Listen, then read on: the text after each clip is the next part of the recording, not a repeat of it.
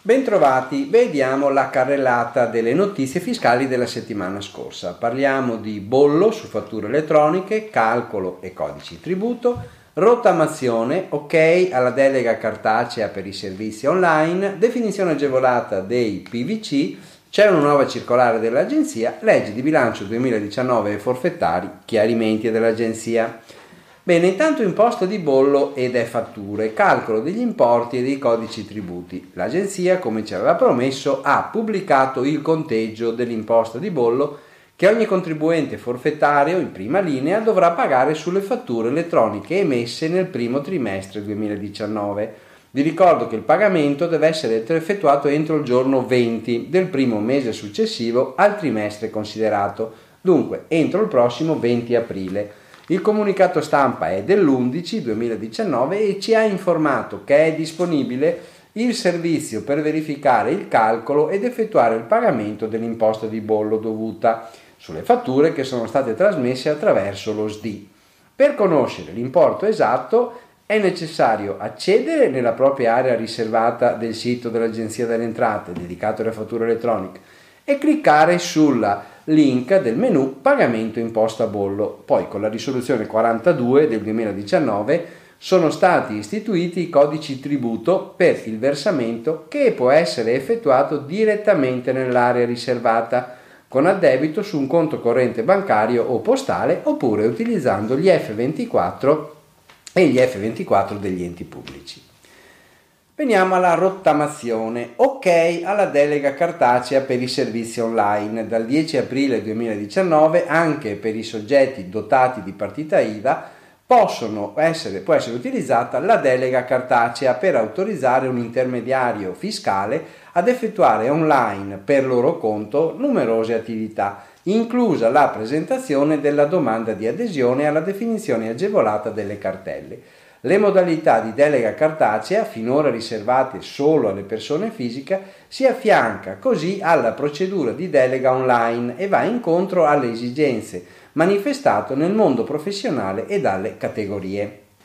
Eco bonus auto e moto, piattaforma online. La scorsa settimana è stato pubblicato in Gazzetta Ufficiale il decreto attuativo sull'eco bonus introdotto dalla legge 2019 di bilancio. Vi ricorderete che questo riguarda i nuovi veicoli caratterizzati da basse emissioni inquinanti di categoria M1, cioè gli autoveicoli elettrici o ibridi e i motoveicoli L1 ed L3, anche questi poco inquinanti. Gli incentivi sono differenziati a seconda delle emissioni, dunque da 0 a 20 grammi per, chilometro di CO2 il bonus è di 6.000 euro con rottamazione o di 4.000 senza rottamazione con emissioni invece da 21 a 70 grammi per chilometro c'è uno sconto di 2.500 euro con rottamazione o di 1.500 euro senza la rottamazione. Tra l'altro dall'8 aprile è attiva la piattaforma online dove potete richiedere i contributi riservati ai concessionari che si sono già registrati sulla piattaforma Invitalia. Ora è possibile passare alla seconda fase che consiste nella prenotazione dell'incentivo dove si avranno fino a 180 giorni di tempo per la consegna del veicolo.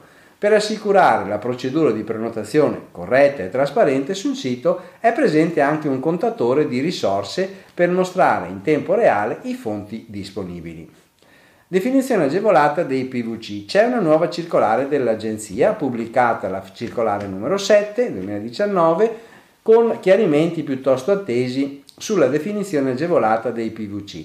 Il collegato fiscale alla legge di bilancio, tra le diverse modalità di pace fiscale, aveva previsto anche la definizione dei processi verbali di constatazione e i dubbi degli operatori erano numerosi. Un esempio, la circolare dà il via libera alla definizione agevolata anche per i periodi di imposta per i quali si applica il raddoppio dei termini di decadenza per la detenzione di attività finanziarie detenute in paesi blacklist o anche per la presenza di una violazione che comporta la denuncia penale. Vi ricordo che ai fini del perfezionamento della procedura è però necessario presentare un'apposita dichiarazione e provvedere al versamento della prima o unica rata entro il 31 di maggio 2019.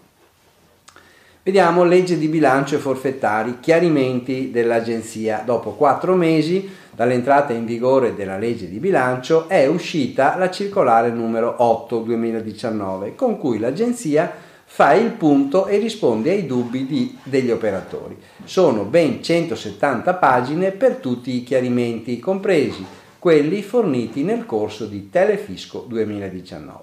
Tra gli argomenti trattati troviamo la flat tax, regimi forfettari e imposte sostitutive, misure quindi in imposte di, di redditi e IVA e IRAP, deduzioni e detrazioni fiscali. Via, va però specificato che sul regime forfettario, dopo gli stravolgimenti al regime introdotti dalla legge di bilancio 2019, è uscita una ulteriore circolare specifica, la 9 del 10 aprile, con ancora 38 pagine di risposte e indubbiamente ci sarà di che studiare. Bene, vi auguro buon lavoro e buona settimana.